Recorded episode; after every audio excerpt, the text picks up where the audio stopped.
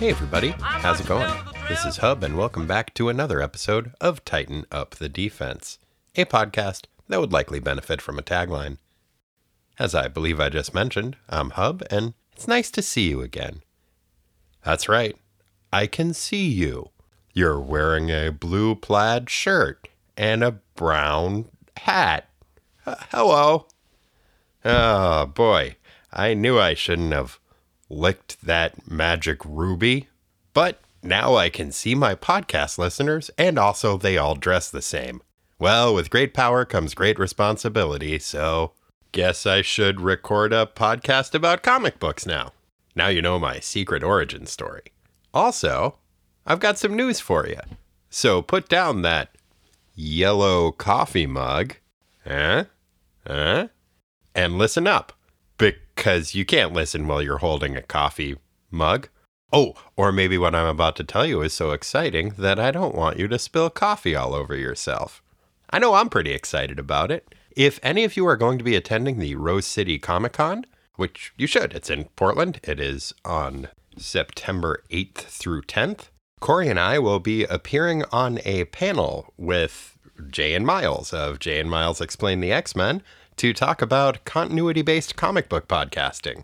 It's going to be my first panel that I've been on, so it should be fun, and I'm really excited to be doing it with Jay and Miles, and uh, yeah, so you should go and, you know, fill out the crowd on our side of the aisle, because I'm sure that Jay and Miles are going to be pretty well represented, so uh, yeah, you know, you should come and see me and say hello, and, you know, I'll stand awkwardly, because that's how I respond to that. I'll probably nod and smile. I'll be polite. And I think I'll probably try to dress like a professor so that people will take me seriously. And probably I'll turn my chair around backwards and then like straddle it while I sit in it so that people will know that I'm cool and I'm doing real talk. So that's what you should go do so that you can see me the way that I'm seeing you right now. Because I licked that magic ruby from the wizard, which in retrospect, probably a mistake. Anyway, you guys ready to talk about a comic book? I am. So without any further ado, let's, uh, do this. Today's synopsis rhyme is... Oh, geez. I think I'm out of synopsis rhymes. I got one for the Defenders coming up next week. Okay, give me a second. If you get the best moil, then you'll have a tip-top briss. If you write a Titans comic, then I'll write a synopsis. Mazel tov. Ah, strong start, weak finish. Sorry about that. Teen Titans, number twenty-three, September nineteen eighty-two. Kidnapped. Written by Robert Louis Stevenson. No, wait, wrong kidnapped. This one has an exclamation point. Written by Marv Wolfman, draughted by George Perez, with inks by Romeo Tanghal. Teen Titan Roll Call. Starfire, Beast Boy, Raven, Wonder Girl, Cyborg, Kid Flash, Robin. Previously in the New Teen Titans. Cyborg's robophobic ex-gal pal Marcy was feeling blue, so she went ahead and joined an evil cult. Teenagers. The cult was led by a fellow named Brother Blood. Blood wears a snake skull on his head, claims to be seven hundred years old, has a bunch of super advanced technology lying around, and likes to feed disobedient teens to a giant spider. Marcy got tired of Blood's malarkey and hit the bricks. Blood didn't care for that, and had his minions track her down and murder her to death with their ray guns. Bummer! The Titans decided to investigate Brother Blood and his Marcy-murdering minions. Wonder Girl, Robin, Raven, and Kid Flash went undercover as a quartet of cult-curious converts to the Church of Blood. Well, their more conspicuous, less white, counterparts, Cyborg, Starfire, and Beast Boy impatiently cooled their heels back at the Titan Tower. Unfortunately, the quartet of cultist-costumed Caucasian crime fighters was perhaps not quite as incognito as they might have assumed that they were, and Blood and his minions recognized them as superheroes and beat the shit out of them. Oh no! But those disguises seemed impenetrable. Raven even wore pants. So did Robin. Guess they should have taken a page out of Starfire's book and put on a pair of sunglasses. After smashing the sunglassless superheroes senseless, Blood tossed the teens into a spider pit to be eaten. With the last of her energy, Raven sent her astral giant bird form off to summon the rest of the team. But unbeknownst to our favorite Azerathian empath, her emission of an astral avian emissary played right into the hands of a certain supposedly sesquicentennial snake skull-wearing supervillain. Why do I write sentences like that? When Brother Blood saw Raven's birdogram being sent, he arranged for one of his acolytes, a T V reporter named Bethany Snow, to interview him at his compound. The self-styled modern messiah of murder claimed during the interview that he was a man of peace who was constantly being persecuted by society and harassed and threatened by intolerant superheroes. When Cyborg, Beast Boy, and Starfire Kool-Aid man their way through the walls of the Church of Blood to rescue their teammates, they look like a bunch of assholes, and it appears to prove the perfidious Pontifex's professed persecution. Well, a recently resuscitated Robin and Raven battled the giant spider in its subterranean lair. An enraged cyborg attacked Brother Blood, who proved surprisingly spry for a seven hundred year old. After learning that Blood had been torturing and starving the enormous spider, Raven used her powers to subdue the abused arachnid, and she and Robin managed to get their teammates to relative safety above grounds. Blood appeared to flee from his compound in a jet thingy, but Cyborg leapt aboard the escaping aircraft and ripped its wing off, causing it to crash into a nearby hillside, apparently killing the cult leader in the process. But wouldn't that violate the Titans' relatively strict no-murder policy? It would certainly appear so to the pro-Brother Blood media assembled at the compound, but secretly a not-so-dead-after-all cult leader and his handful of loyal minions made their escape on a secret submarine or something, laughing to themselves that the Teen Titans were a bunch of stupid idiots who played right into their hands. Meanwhile, deep in outer space, a group of Gordanians, those forty evil Godzilla monsters that Starfire escaped from back in the first issue, were groveling and promising to recapture their escaped slave Princess Coriander so that their new evil boss could torture her or whatever. Ever. Shitty. But what makes things go from shitty to shittier was that the evil boss in question was none other than Starfire's own sister, Blackfire. Gadzooks! What P R steps will the Titans take to repair their negative portrayal in the media? What would possess Starfire's sister to go by a stupid derivative nickname like Blackfire? And how will the Titans survive the combined threat of the Gordanians and Starfire's sinister sibling? Stay tuned to find out. Okay, so for starters, they loudly announced that they could destroy the combined forces of the N Y P D and the Army if they felt like it. Well, it turns out that her real name is Commander, so kind of a lateral move at worst. And they get a little help from the D C Universe's most powerful and most popular superhero. And also Superman helps too. Somewhere, just beyond the orbit of Mars, the shitty little gassy Godzilla-looking slave traders known as the Gordanians tremble in fear of the wrath of their cruel overlord, Starfire's sister, the evil Princess Commander. Okay, so as dumb of a name as Commander is, Princess Commander is kind of a cool title. But only if it has like a slash, not just it's someone who can tell princesses, but only princesses, what to do. I mean, that'd be cool and all, but it would have pretty limited usefulness. Anyway, Commander orders the flatulent lizard men serving under her to fly down to Earth and re-kidnap her sister. If they feel like murdering any humans while they're there, that's fine with her, but the important thing is the sister napping. Meanwhile, back on Earth, a whole bunch of army guys and policemen and helicopters are gathering outside the Titan Tower. At the front of the crowd is Assistant District Attorney Frank Fitzsimmons. Huh. Now, I'm sure Frank is a fine Assistant District Attorney and all, but if we're going to get an assistant district attorney in a D C comic book, I'm pretty disappointed that it's not Rick Raleigh, the Red Bee, a crime fighter who is friends with a bee named Michael who lives in his belt. Bet Frank Fitzsimmons doesn't have any friends who live in his belt. Plus, I bet it'd be all weird if you even asked him about it. And he calls himself an assistant district attorney. Anyway, Frank, no bees in his belt, Fitzsimmons, tells the Titans that he promises no one is going to hurt them. He just wants to ask them some questions about what happened at Brother Blood's place. Okay, that actually seems pretty reasonable. I wonder why no bees want to hang out with this guy. Robin responds to Frank's polite request by pointing out that the Titans could totally blow up all of the cops and army guys if they wanted to, but lucky for Frank, they don't want to. Damn it, Robin. See, this is what happens when you learn your P R skills from Batman.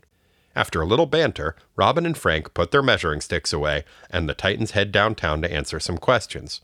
Or, more accurately, to have Frank gruffly ladle out a heaping helping of exposition. You see, turns out Brother Blood has already come out of hiding and staged some kind of resurrection press conference. Huh.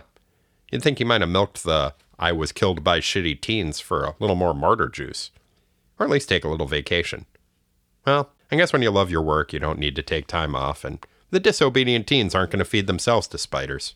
Frank is pretty peeved at our heroes on account of he had been working diligently to build a case against Brother Blood, and then the Titans busted in like they were Aerosmith in a Run D M C video and fucked everything up. The Titans try to defend themselves, but Frank isn't having any. He instructs them not to talk to the press and calls them a bunch of stupid idiots and tells them to get out of his office before he's forced to rethink his policy on not ordering bees to sting people. As Frank leaves the building, he is accosted by Brother Blood's pet reporter, Bethany Snow. Bethany demands that Frank arrest the Titans for murdering the very much alive Brother Blood. When Frank declines to do so, the clearly objective journalist yells that the Titans are evil and must be stopped.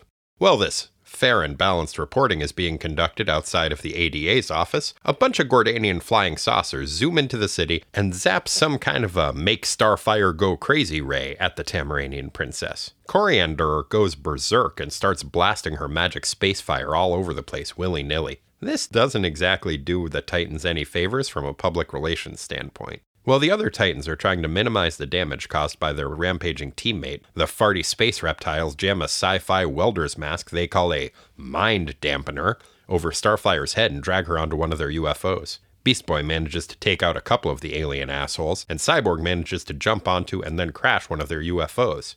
Seems like crashing aircrafts is kind of his new thing.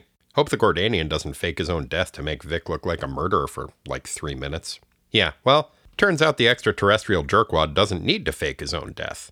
Princess Commander has tricked out all of her employees with some kind of interstellar remote control cyanide capsule, and as soon as each space lizard is defeated, it is instantly vaporized.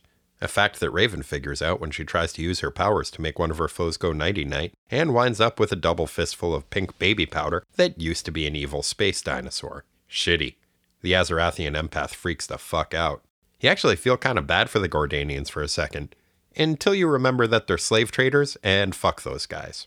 Having captured their quarry while suffering what they apparently feel are acceptable losses, the cosmic douchebags zip back into orbit, dragging an unconscious Coriander back to her psychotic sister's spaceship. The gang starts brainstorming to try to figure out a way to get into space and rescue their buddy. Cyborg is able to patch up the busted Gordanian spaceship that he crashed, but... the bad news is that the thing is basically a space Miata and can only seat three people. The Titans need to be at full strength if they're going to execute Robin's elaborate rescue plan.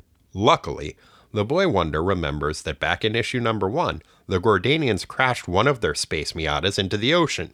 He reckons that if they were to dredge it up, then Vic could get the thing spaceworthy. The only problem is, how on earth could the Teen Titans possibly get to something that was all the way at the bottom of the ocean? Hmm, hmm, if only the Teen Titans knew someone who could do a deep-sea salvage mission. Someone amazing.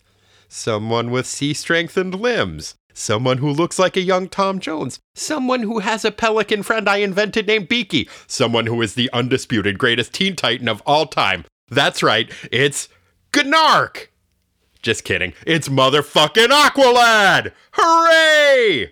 The Marine teen asks one of his finny friends, a whale named Jumbo, to drag the waterlogged ship to the surface. Robin asks the awesome amphibious adolescent to join the team on their mission. Oh please, oh please, oh please, oh please, oh please. Tragically, but perhaps pragmatically, Aqualad declines, on the grounds that there isn't a ton of water in space, and Atlantis apparently still hasn't figured out canteen technology. A few hours later, the Titans are ready to blast off. Really?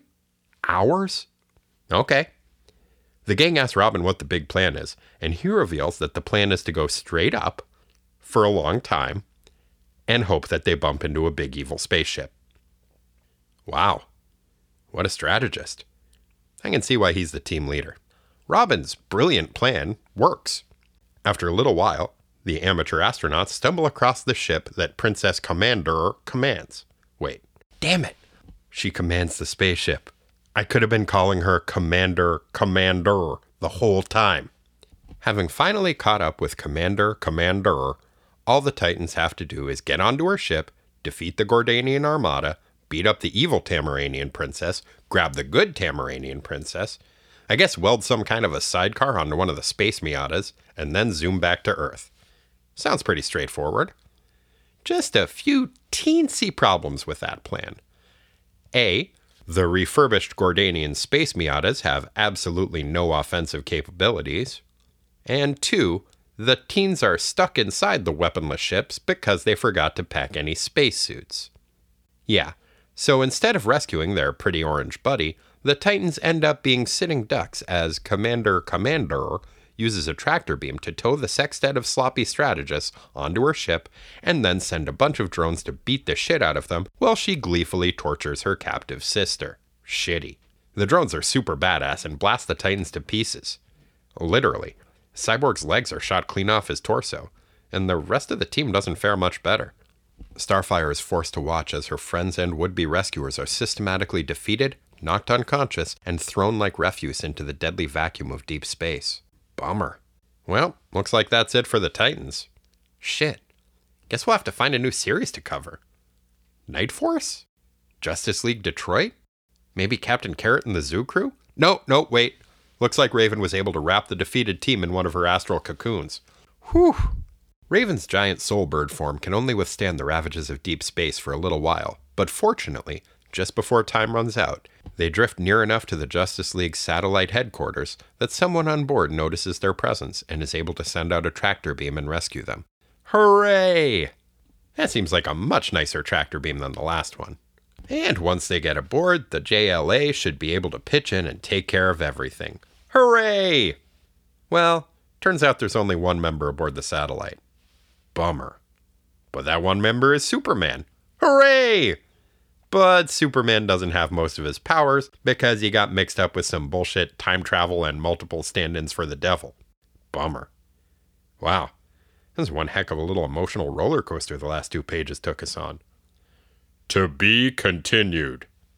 I wonder if the Gordanians are all having space midlife crises, and that's why they all got space miatas. Probably. Hey, that gives me an idea for a series. Midlife Crisis on Infinite Earths. The Golden Age heroes are all trying to date the Bronze Age heroes in a misguided attempt to recapture their youth. The Anti-Monitor keeps talking about quitting his job and opening a bed and breakfast. Harbinger starts making a big deal out of going to music festivals. Psycho Pirate buys a motorcycle he can neither ride or afford. Oh, Psycho Pirate. And joining us once again is my good for many things brother, Corey. Corey, how's it going? Pretty good. How are you? I'm doing okay. There's a fly in here. Yep, that's not annoying. No, not at all. Good. Ah! That's so annoying. It's the worst. It, Other than that. Is it um, really bugging you? You know, at first, I was reading this issue and I was like, man, how can one sibling want to kill another sibling? So, what'd you think? Oh my god, Commander is such a dick. What a piece of shit. Oh, I hate her so much. Terrible, terrible person. Terrible. I do not like her. Also, that is such a dumb name. Commander. Commander. Okay, what do you think their other siblings are probably called? I know she has like a long-lost brother. Uh, colander. Oh, that's good. Colander or uh, mm. conditioner. Oh, that's another good one. You're on a roll. What's catheter. Do you think that's his name? Yeah. Which one do you think it is? Um, I'm gonna go with the uh, the kitcheny colander. Yeah. Okay. I like that. From now on, Starfire has a long lost brother named Colander. Colin for short. Yeah. Mm-hmm. That will be his uh, male model name when he comes to Earth. Colin. Colin Durr. First name Colin, last name Durr. Mm-hmm. Yep, he could do photo shoots with Starfire. Uh-huh. Pretty good. Yep. Just need to get him some sunglasses. He'll um, fit right in. Nobody will know. Ever. So, okay. Who do you think did a worse job? The government or the Titans? Because it seems like they were both doing a pretty bad job in the whole Brother Blood fiasco. Uh, the government managed to kill a Gordanian. Okay, I'm just talking about in the Brother Blood deal. Oh. Because the Titans also managed to kill several Gordanians. They were just upset about it. Did they? Remember, uh, that's why Raven was all pissed off? Oh, that's true. But, well, I don't know. It's kind of killing, but it's sort of like they well, were... Well, the same deal with the government. Well, no, they shot it to death, and then it then it vaporized. And then the other ones were like, oh, our ship crashed. Now we have to self-destruct. So that was not really Cyborg. Yeah, I don't think he immediately died of his wound. The guy that they shot. Oh, really? Yeah. He was like, oh, man, that hurts. Yeah, and then it's like, oh, no, no, no, no I'm no, going to no, be no, fine. No. I'm going to be fine. I'm feeling better. I got to get beat these guys up in a minute. Yeah. Ugh.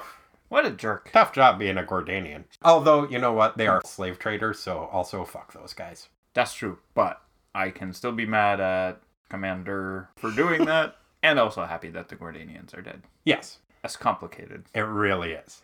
So, back to the original question. I think that the Titans perhaps did a worse job in the sense of they were really made to be the... Is patsy the right word in this context? Yeah, pretty much. Yeah. But... Here's why I say the government is also doing a terrible job. Yes, the Titans definitely fucked up and pra- played into Brother Blood's hand. But the government is also like, okay, well, there was a crime that took place on this property. We can go investigate. They are looking at the compound. They can't find evidence there. There's so much evidence that he murdered people there.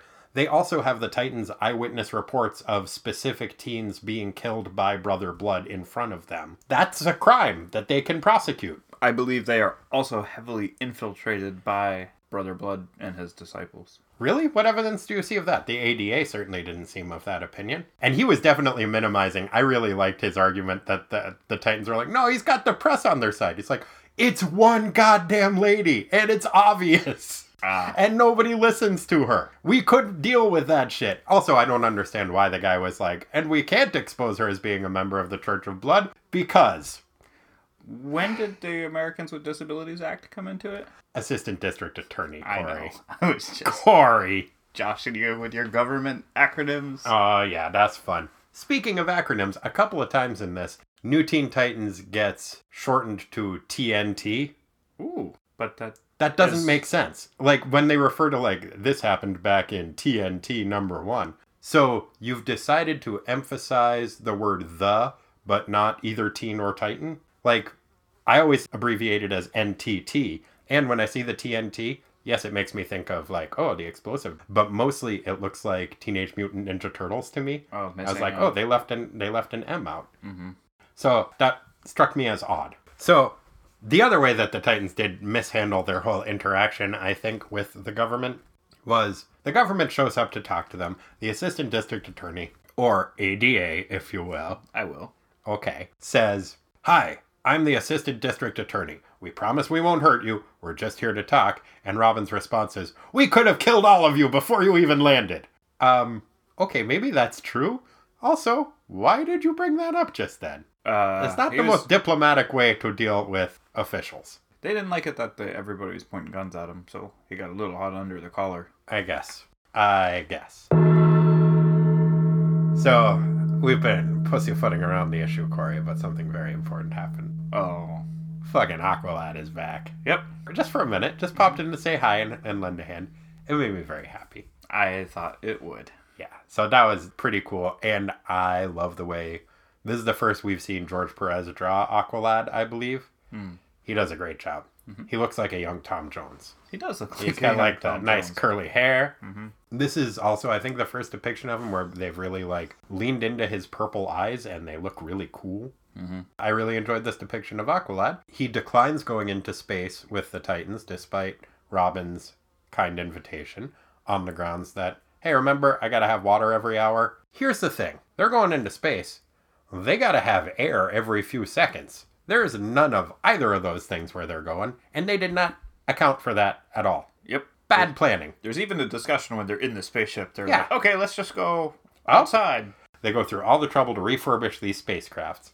I have to believe where the D C universe is at at this point, there are probably a few different places that they have the resources where they could just go get a spaceship. Mm-hmm. I mean, even the old Teen Titans on a couple of occasions were able to just go get spaceships. Mm-hmm. But they go through all the trouble to salvage and repurpose these spaceships that have no offensive capabilities, that will barely accommodate the six of them.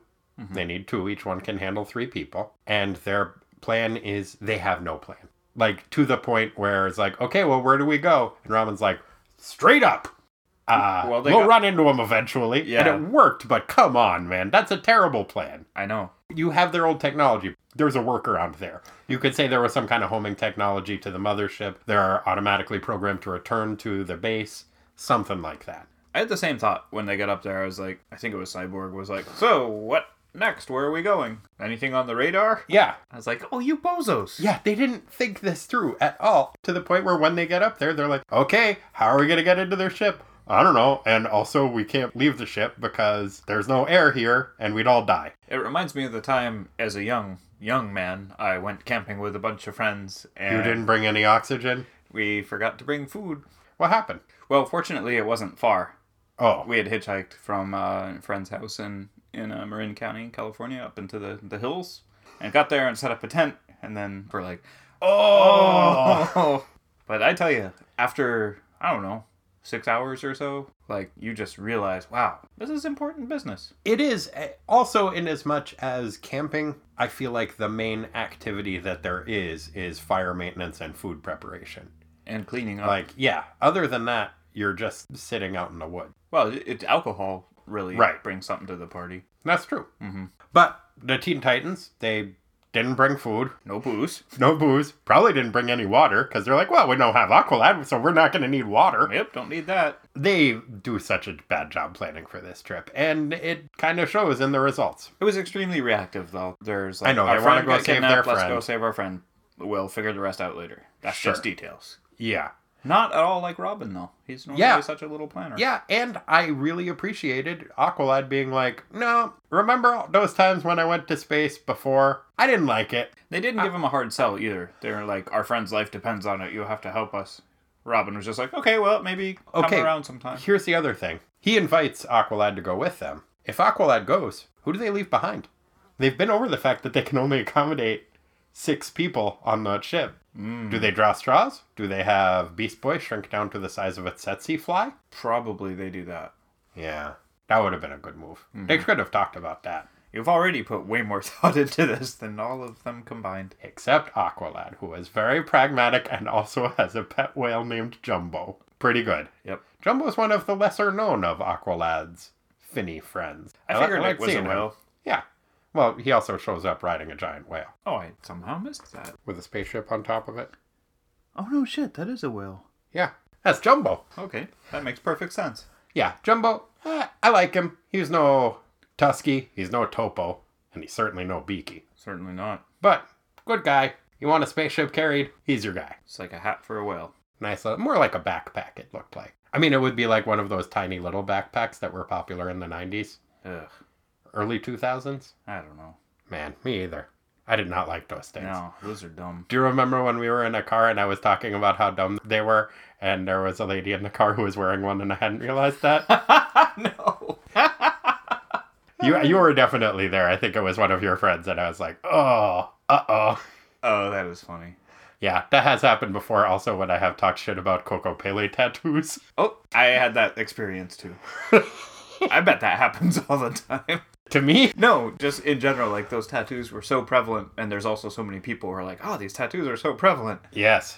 Can you yeah. believe people get them? And then at least one person's like, well, actually, I have. I bet that happens, like, on a weekly, if not daily basis. So don't feel bad.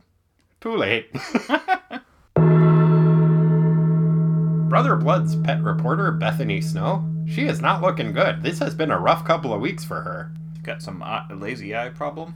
She's got, like, a crazy eyes problem, and she also just looks much older than she did in the previous issue. I wonder if the scrutiny of the rest of the press and the pressure of dealing with apparently Brother Blood almost immediately came back to life, like, staged his resurrection. Right. And so there really isn't a ton that they can be charged with. They can be charged with property damage, but, like, at least two members of the Teen Titans are multi-millionaires. I, I guess three, because I think Cyborg's got a ton of money from his dad. Oh. Gar's got a ton of money. Sure. And Robin's got a ton of money. I think they could cover any property damage that they caused. So Easy. Really the most they can charge them with is trespassing. Yep. So that's not a huge issue. But yeah, it, it seems like Bethany Snow looks uh, a lot more haggard than she did before and possibly has got into hard drug use after that, judging from the state of her eyeballs. Not looking good. Oh, I had the same observations. Hmm. So, we also get a fun cameo appearance from the most popular character in D C Comics, Aqualad.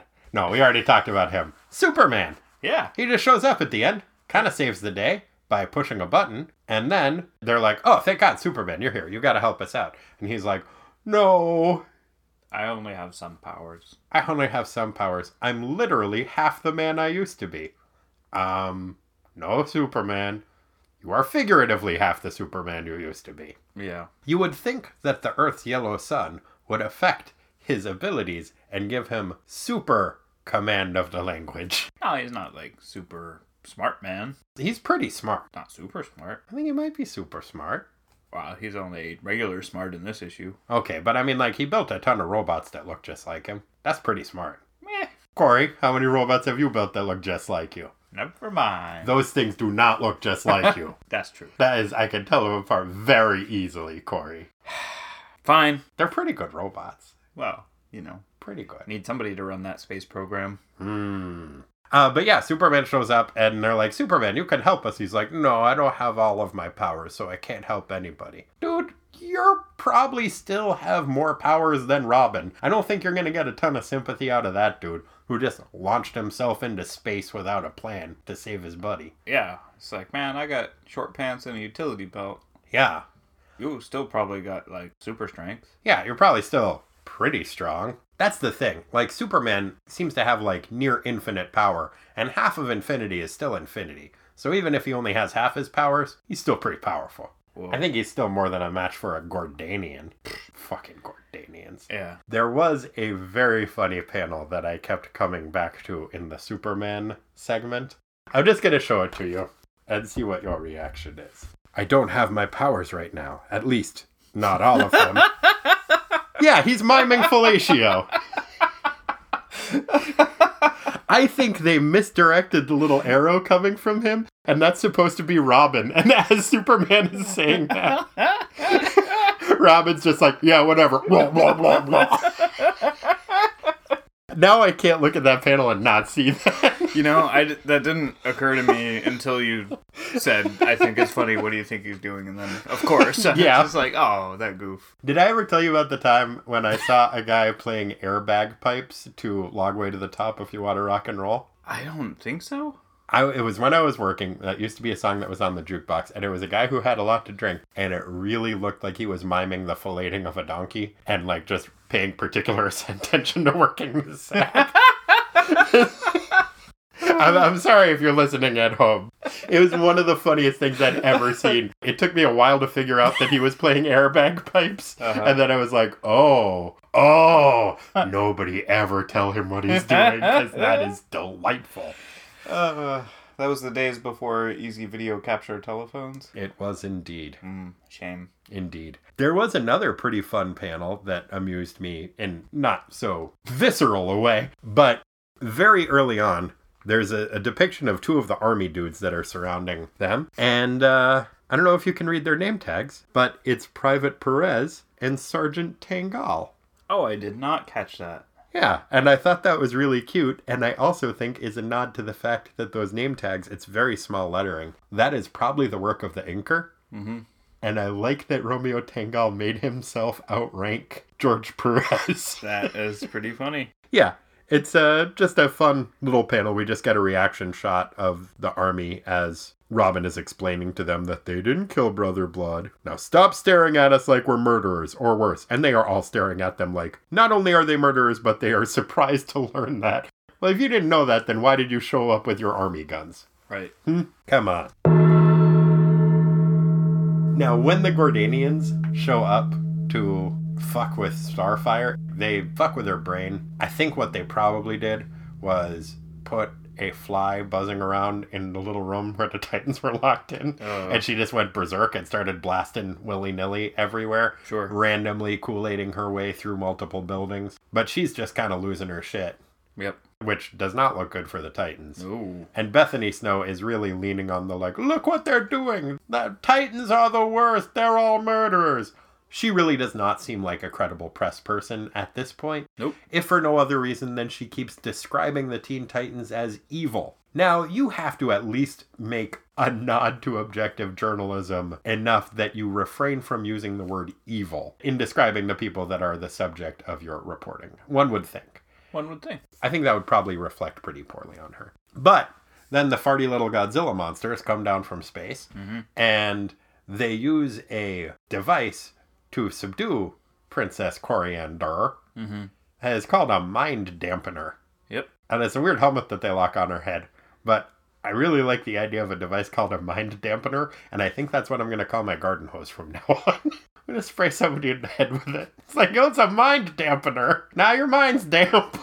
Oh, jeez. That's, people are not going to like that. No, they'll hate it. But what are they going to do? I've got a mind dampener. I don't know what they will do. It will subdue them, Corey. I will sit back and watch this with great glee. Who are you going to subdue first? I don't know. Just people walking down the street. Hey, what time is it? They come over here. You're like, psh. Why would somebody come over if I said, hey, what time is it? To tell you. Oh, that's nice of them. I wouldn't dampen their mind for that. Well, we... maybe if they, I say, hey, what time is it? And they're like, why don't you Google that? Time to get a watch. Yeah, time to get your mind damp. Oh, yeah, okay. All right. Pretty that, good. I will record that with my phone device and post it for the world to giggle at. Huzzah! The Titans have a weird reaction to the Gordanians getting killed. I think they have a weird reaction. They are surprised and horrified that when space aliens attacked the army, the army shot the space aliens who are threatening to disintegrate the world and pointing guns at them. Yep. This has come up before in the battle in Zandia, where it's like, they said, this time we're not holding anything back, and they are m- marching into what they have explicitly stated is a war, mm-hmm. and are shocked and surprised that people are getting killed. Mm-hmm. This time they are shocked and surprised that the Gordanians are getting killed by the army when they are attacking the army. Yeah, of course. Of course the Gordanians are being killed. Also, Beast Boy takes off a Gordanian's jetpack and drops him like a hundred yards onto a car. Mm-hmm. And after he lands, then I guess whatever the self-destruct thing happens is that the Gordanians now die immediately upon capture. You just dropped a dude a hundred yards onto a car. He was probably dead anyway. Mm-hmm. Like, you don't get to be horrified that he's died after you did something that would very likely result in his death. It was mostly Wally. Yeah, it was Wally, but out because he's not used to it. And Raven, who was also freaked out. Well, she actually killed somebody, which for her is like... She didn't really kill them. Well, she felt like she did. She incapacitated the person, and, and then, then he and then he killed himself. Yeah, so she felt responsible for his death, and that's like one of a big... That's a big yeah, she, she doesn't her, she doesn't like that. Her old man being such a murder-happy fuckwad. Yeah, yeah. And her old lady being such a peacenik. Yeah, whoa. Yeah. Double but, whammy. I hear ya. Yeah, I, I just thought that was... It, it seemed disingenuous to me, especially Kid Flash's reaction, I guess. I can understand being an empath. When she is around death, Raven has canonically freaked out a little bit. Sure. That makes sense. But yeah, Kid Flash, come on. Yeah. Toughen up. I mean, That's I mean, what you're saying? A little bit. Yeah. Yeah, especially if you're going to be a conservative. Yeah, Wally. There was one turn of phrase that I was confused by, and it was on page... fifteen, and it's the dialogue that's going back and forth between Robin and Cyborg. Yeah. Where Cyborg says to him that he should cover up his legs. Okay, I actually did want to touch on that too. I'm glad you brought it up. I think what was happening there was that was some light homophobic banter that was going on between the two. Oh, because, because he on the ship, he said, I could kiss you. And... Yeah, Robin said, I could kiss you, and then Cyborg says, you better cover up your legs or people are going to talk. But that's the thing, I don't... What does that even mean? I think he's saying people will think you're gay. Because he has those short because pants? You, yeah. Oh. So there's a couple ways to interpret oh, it. So it's it it's either some, like, light homophobic banter uh-huh. or some light flirtation. Um, hmm. Maybe he's saying people are going to talk because we're kissing each other in the scenario that you've outlined, Robin, and also neither one of us are wearing pants. Because Cyborg is also not wearing pants. Yeah, saying he could like, say maybe, the same thing about his own Well, maybe legs. The whole idea is like, we can't be wearing matching outfits if we're going to kiss. Because people are going to talk. Oh, that's confusing. Like, maybe only one of us can wear short pants. I know what you're talking about. It, it is, yeah, it's nineteen eighty-two. I am honestly surprised that they let that level of even insinuating the mm. idea of homosexual activity between Robin and Cyborg, even in like a light banter kind of way. I'm kind of surprised that that one passed the censors. Mm. But yeah, I... Or they had the same reaction I did there if they were... reading things to where they were just like, like kind of confused and I, we're like, I don't know, man, if we took everything out of this comic that kind of confused me, where would we be? Exactly. Yeah. Let them go. This thing's selling like hotcakes. Yep. I did think that was kind of weird. I also do generally think it's kind of weird that Cyborg is one of the people who continually gives Robin shit about wearing short pants, mm-hmm. when he is also only wearing underpants. That's true. He calls them short pants all the time. Yeah. But he's also got short pants on. I see where you're going with yeah. this. Ah. Kind of weird. Man, he has a bum bummer of a time with his legs uh, when he's sitting there Dude. holding both of his removed legs. He's still so, joking, though. That's nice. First, this shot where the fucking drones cut off his legs mm-hmm. is really impactful and really like, oh, shit. Yeah, those It's one of good. a few different, oh, shit. moments that happen during the course of the fight. But yeah, the drone's cutting off his legs like at the lower thigh. Rough, man. Super rough. But then later on, the scene where he is holding a foot in each hand kind of cracked me up. Yeah. Yeah, speaking of those drones, why the hell didn't they send in the drones immediately? Like, if they've got those drones on the ship, the ships are over the city, why didn't they send in the drones to fight the Teen Titans in the first place? They're way better at fighting than the Gordanians, and you don't have to kill them. You see a lot of examples of the heroes doing the Voltron thing where they decide not to form Voltron at the beginning. This is a really clear example of the villains doing the same thing. You got the you got the fucking means to capture these guys fairly easily with no lo- casualties. Why wouldn't you do that in the first place? Because their commander is not a good commander. That is probably true. Bad leadership. Mm-hmm. Do you think Commander is her real name, or that it is an ironic nickname? Because she's a bad commander. I think that's her real name. Yeah, and she does like to command. She's a bad leader, but she, she does like commanding. Oh man, she's terrible. I hate her. I hate her. And also, Blackfire is a dumb name, and it says that they call her Blackfire on the cover, and they never call her that in the comic book. Her fire is more purple. Yeah. I mean, I think sometimes they have to illustrate black as purple just so it shows up. I know a lot of times black gets illustrated as blue because it shows up better against if you've got a black background. Sure. I don't know. I think it's a dumb name. One last thing. I think the A D A said it, and it was a turn of phrase that cracked me up. And he yeah. was saying that Brother Blood was guilty of everything from murder to not curbing his dog. What is curbing your dog?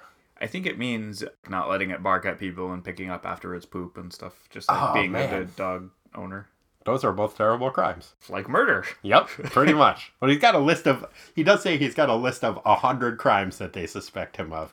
So I think maybe towards the end of the list, he was he was like, um, jaywalking, uh, not curbing his dog. What kind of dog do you think Brother Blood has? It was probably a giant spider, and he just dressed it up as a dog a little bit. He kept whacking it with a newspaper. A giant, like, laser newspaper. You're a stupid spider, and you're good for nothing. Oh, he's such a terrible pet owner. Oh. I hate Brother Blood. Yeah.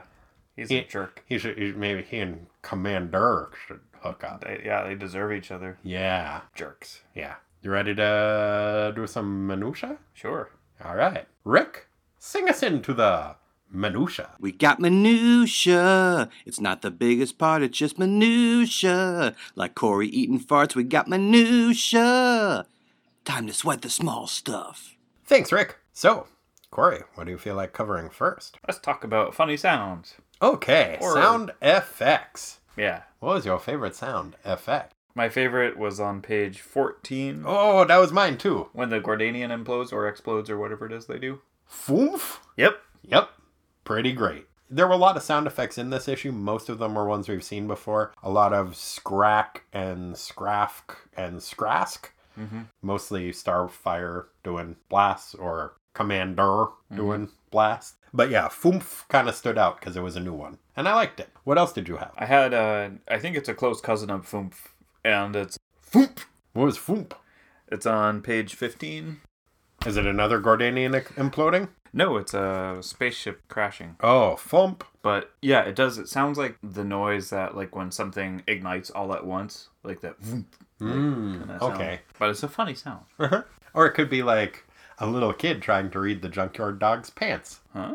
They said thump on them. Oh. Thump. Oh. The junkyard dog's pants say thump. Daddy. Daddy, why don't a junkyard dog's pants say thump? The kid is from New Hampshire. Yeah. But he loves the junkyard dog. Yeah, he, well, he's a likable fella. Thump. Yep. When, when I hear another one bites the dust and he starts making his way down to the wing, I get very excited. You're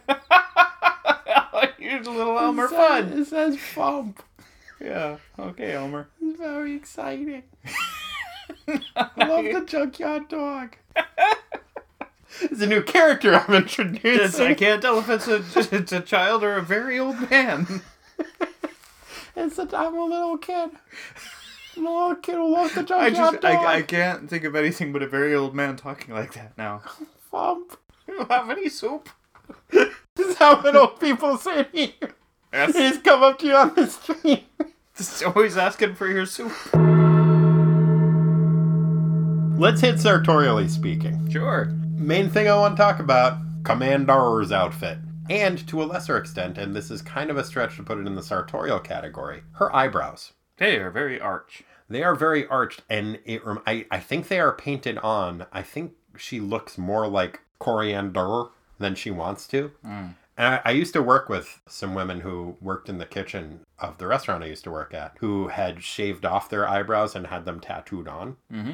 And one of them had them tattooed on in a way that always made her look slightly surprised. Mm. And I think that Commander has gone that route, but has gone for just like super arched and evil. Yeah. Like, so she's just got evil eyebrows tattooed on. She also has a like face buffering tiara type thing. Like a fancy bejeweled cowl that has a very steep widow's peak. It makes room for her arched eyebrows. It does, but it also gives her a widow's peak, both both of which are just like, mm, so I look exactly like Coriander, but I really want to emphasize the fact that I'm evil. So evil eyebrows and widow's peak. Okay. Success. It works. Yep. Well done if that's what you're going for. She also has a pretty cool cape that I like a lot that has like a very elaborate, like it's a purple cape and then the fringe on it has like a really weird design on it that looks really cool looking, but must have been a pain in the ass to ink. Mm-hmm. And she also, as you pointed out, has University of Texas giant purple earrings. Longhorn. I guess it's not a longhorn because its horns are pointing straight up. What do you think it is? Goat skull earrings? I think it's like a wolf with horns. Oh, they probably got those in space. The Tamaranian horn wolf. Yeah, and probably like the Tamaranians, because we found out that they are evolved from cats, hate wolves. Oh, so yeah, natural it's like enemies. That is their symbol of evil. They fight like cats and wolves. Mm-hmm. Indeed they do. But yeah, she's got a great outfit. It works. It looks evil. It also appears to be a one piece, kind of like a unitard, including high-heeled boots. Yeah, we you were discussing that earlier, and, and I brought up the possibility that maybe the, there's zipper on the part we can't see, but you think it gets, like, sewn into it every morning or something? Yeah, or just... teleported into it? Something technologically mm-hmm. magical. That was a fun pronunciation of technological. I, I was searching for the right word. It was like each, it already each started... syllable seemed like a surprise to you when it came out of your mouth. I was looking for the right word, but technology... Te- I can't even say it now. Huh? Technological had started to come out already. Yeah. But I wasn't sure it was right. No, so man, you, you, you made your way it through it. it was one pretty, syllable at a time. Pretty great. It's how you gotta approach life. Exactly. Sometimes. Just like I live my life one syllable at a time. Yeah. I told you about how for a while after I saw the movie Torque, which is amazing. I know I've talked about it a lot on the podcast, but there's a line in it where they're making fun of the Fast and the Furious. And so the character says, I live my life a quarter mile at a time. I was like, oh, that's really, that's right. That's a Fast and the Furious thing, and it's really dumb. For a while, whenever we were driving anywhere, and Lisa would say, like, okay, that's uh, two miles away. I'd be like, Lisa, that's gibberish. You know I live my life a quarter mile at a time. And so she would, eight okay, it's an eight mile. quarters of a mile. I was like, oh, okay, thank you. That's funny. She is a wonderful person. Yeah, she put up with patient. that. Yeah. Yep. That's very patient. So I also had Commander's uniform as the thing. But in addition to that, the Gordanians have some very goofy golden thigh-high spike boots. Okay, I saw those. I think that the spikes may be part of their legs. Oh. And that the pants go over them, and they probably have them put on with the same technology that Commander uses to have her pants put on. Man. Where they have those pants just like kind of sewn over the spikes that are coming out of their legs. Wow. It is some impressive tailoring either way, because they also cover their like three toes. Mm-hmm. Like they they have basically space Vibrams on. Yep. Which is a terrible look, man. It, it's like the Gordanians are like, I'm worried that Hub won't hate me enough. I know. I'll put on Vibrams. Uh, Fucking Gordanians. So, uh, you want to do a show and tell? Let's do a show and tell. Okay, what was your show and tell? I had a show and tell, and I had a kind of a lamer timestamp, so... Okay, well, let's get the timestamps out of the way first. So for timestamps, it wasn't like an exact timestamp, but there are a ton of references. There's two Star Wars references and two Star Trek references. Mm-hmm. And a reference to Mattel having the licensing for Star Trek. Mm-hmm. So that doesn't necessarily put it in the early eighties, but it is definitely a shoehorning in of a pop culture reference. Indeed. Yep. I had observed all those. And I also had a mention of uh, Kermit the Frog, who was quite popular at this time. What's weird is who was making these references, because first of all, I would have had Aqualad pegged as a Star Trek guy instead of a Star Wars guy, and Garth pegged as more of a Star Wars guy than a Star Trek guy. Mm. Although really, I would have thought that he would have tried to reference his own show, Space Quest twenty twenty. Sure. But uh, the other thing was, Gar is also the one who refers to one of the Gordanians as a Kermit the Frog lookalike. Mm-hmm. I was like, dude, I, I assumed so that was somebody talking about him at first. And then I was like, oh yeah, I guess the Gordanians are kind of like frog-like people in that they're green. They're green. They're more lizards than frogs, mm-hmm. but... You know, I just thought that was kind of odd. That's like, oh, it's the narcissism of small differences. Like, you look kind of like Kermit, so you don't like it when other people look like Kermit. You think, oh, he looks ridiculous. A green person? That's a terrible way to look. Anyway, I'm Beast Boy. Mm. What was your show and tell? Oh, my show and tell was on page twenty-two when those mighty little drones are shooting cables out and enveloping everybody. And somebody, I think it's Robin maybe, says, look out, those drones are shooting cables. Hmm. I had page thirteen, and it was Cyborg over-narrating. Just gotta keep them off my tail while I figure out these computer controls, which shouldn't take too long. I plugged into their master computer back when we first battled, and most of that info is still stored in my mini-computer. Did you wonder if that's what he refers to his brain as? Oh, I hope so. I'm going to start referring to my brain as that. The old mini-computer. Yeah, sure hope nobody dampens it. Oh, we could have a short circuit. Uh-oh. Are you ready to take this party to the bozone? Sure. In this issue, what instance of someone calling another person a bozo, either literally or metaphorically, did you want to discuss? Well, we actually touched on one of them already. Was the Kermit the Frog? Yeah, as, as you put it, narcissism. That's a narcissism of small differences. Narcissism of small differences. Yeah, I, I like that phrase. So that that was one I had, which I also thought was rather a disservice to Kermit the Frog. Yeah, they don't look like Kermit the Frog. They're farty little Godzilla monsters. And the other one I had was another an amphibian reference, and it was Cyborg just referring to a Gordanian as a as a frog. Oh, which again, not great for frogs. Sure, and not particularly accurate. Why not just call them Vibram-wearing farty little Godzillas? Because back then, Vibrams were just manufacturers they of were, rubber soles. Vibrams were just a beautiful dream. Just, just a twinkle in the eye of a shoe. Of the worst shoe designer ever. So, my bozone moments, the same word is the focus both times. Mine are both from Commander. Once, she says, bring my stupid sister to me. Mm. It's great. I enjoy use of the word stupid. It's a good insult. It's pretty good. And another time, she is about to destroy the Teen Titans. She is telling her stupid sister that. And she says, they will die along with their stupid planet. Mm. Stupid planet. I like it. Yep. Pretty good. Yeah, that cracked me up too. I affectionately called a coworker the other day a stupid idiot. It was really fun. Hmm. I... It's difficult for me without context to see how that would come across as affectionate. Okay. Uh... Oh, Corey, you stupid idiot. Nope. No? Mm-mm. You didn't get the love in that? No. Maybe I need to apologize to my coworker. Maybe. Each issue of a Teen Titans comic book has a Aqualad, the best of Teen Titans, mm-hmm. and also a Speedy, the worst of Teen Titans. Mm. In this issue, who was your Aqualad? In this issue, my Aqualad was Raven. Oh. Because she saved the team. Sure. Um, when they were in space. Yes. And also, she didn't freak out too bad about that Gordanian About killing a yeah. dude. And I expected the whole rest of the issue, she'd be like, oh, just kind of in a catatonic state. Well, I mean, it could have been worse. It wasn't like Robin tried to get her to talk about her feelings. Yeah. She didn't just mind wipe everybody. So, no, I thought she did a, a fine job. Okay. I understand that. Nah, I'm a little miffed at her because when they're trying to figure out a way to get into the spaceship, she didn't just teleport herself over there, which she can do all the time. And she didn't teleport the rest of the gang over to the spaceship, which Periodically, she's been able to teleport them to whole other planets or planes of existence. I know it might have taken a lot out of her, but she also, when they're like, oh, we can't survive in the vacuum of space, didn't bring up the fact like, well, we can for a little while if I envelop us in my soul self. The inconsistent use of her power set was frustrating to me. And I know it's obviously the fault of the writer, but as is everything else that happens, so I'm gonna blame that on her. Fair enough. Bad job, Raven. In this issue, my Aqualad was Aqualad. He was my runner-up for he did a great job. Spaceship. He brought them to spaceship. He wisely decided, nah, I'm gonna sit this one out, and did not decide to take part in a plan that had no goddamn plan. Speaking of which, my Speedy, the architect of the non-plan, Robin. Hmm.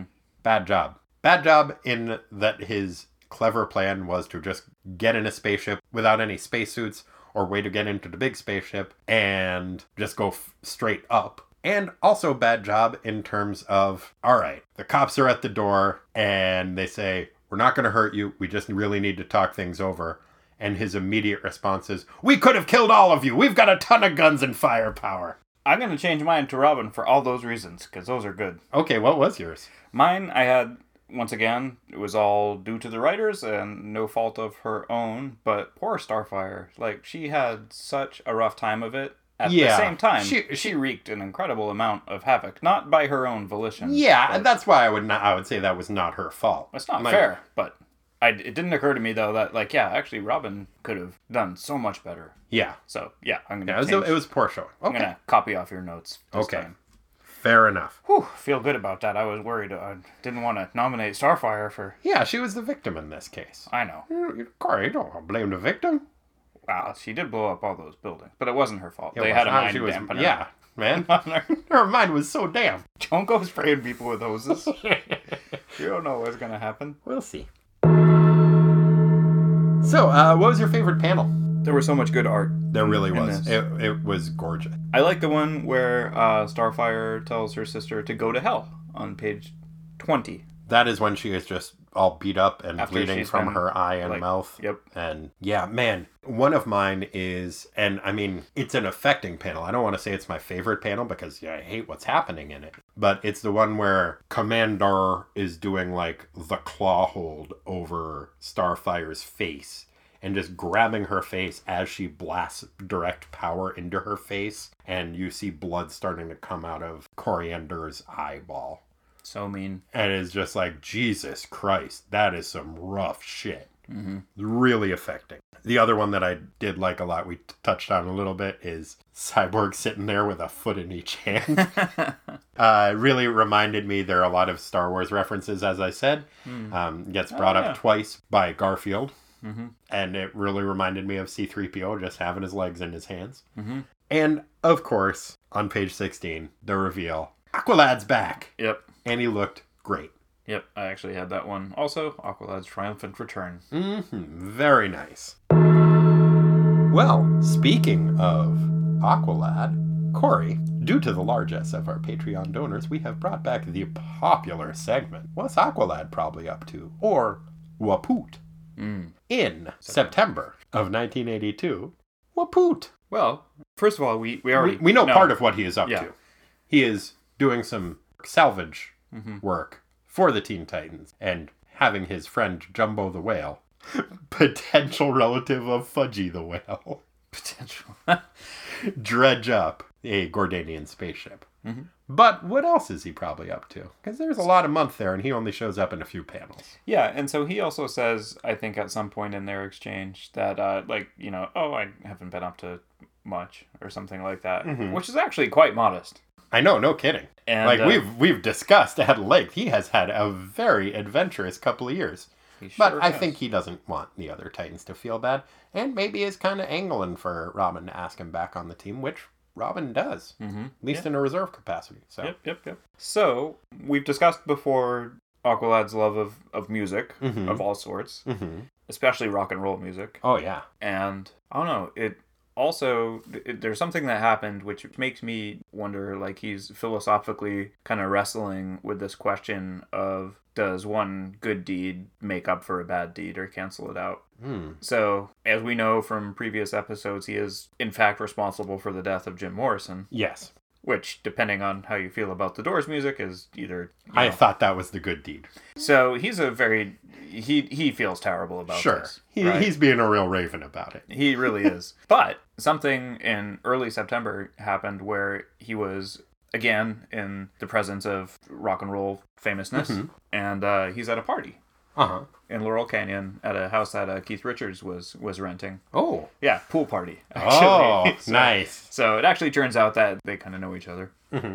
And so um, Aqualad is hanging out in the in the pool, and like it's a pretty fucking crazy party. There's barbecues, there's booze, cocaine, all kinds of stuff. So he and Beaky have had quite a few, and they're in like one of these large like pool floats out there, and the party's died down, everybody's pretty much gone off and gone to sleep, when suddenly there's an enormous explosion because somebody had left the gas on and not realized it, and it finally caught fire and the whole house went up like a Roman candle. Oh no! If it wasn't for Aqualad and Beaky's ability to hold lots of water, Keith Richards and his family would have would have been trapped inside of the burning house. Oh. But due to their quick thinking and ability to carry water, they were rescued. Thank goodness. Mm-hmm. And so I think that cancels out the whole Morrison thing. More than cancels it out. Yeah. Well done. Mm-hmm.